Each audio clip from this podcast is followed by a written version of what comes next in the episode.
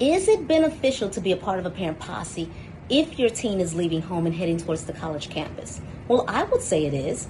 The parent posse I'm involved in, it offers emotional support, whereas we're able to share both our concerns and our joys with one another.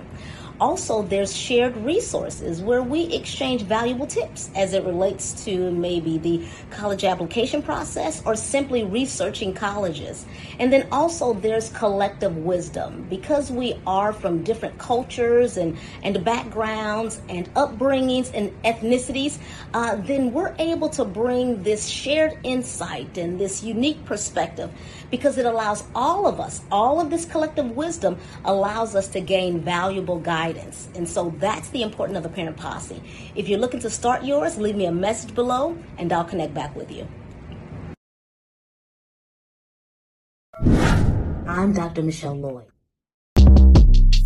Short Cast Club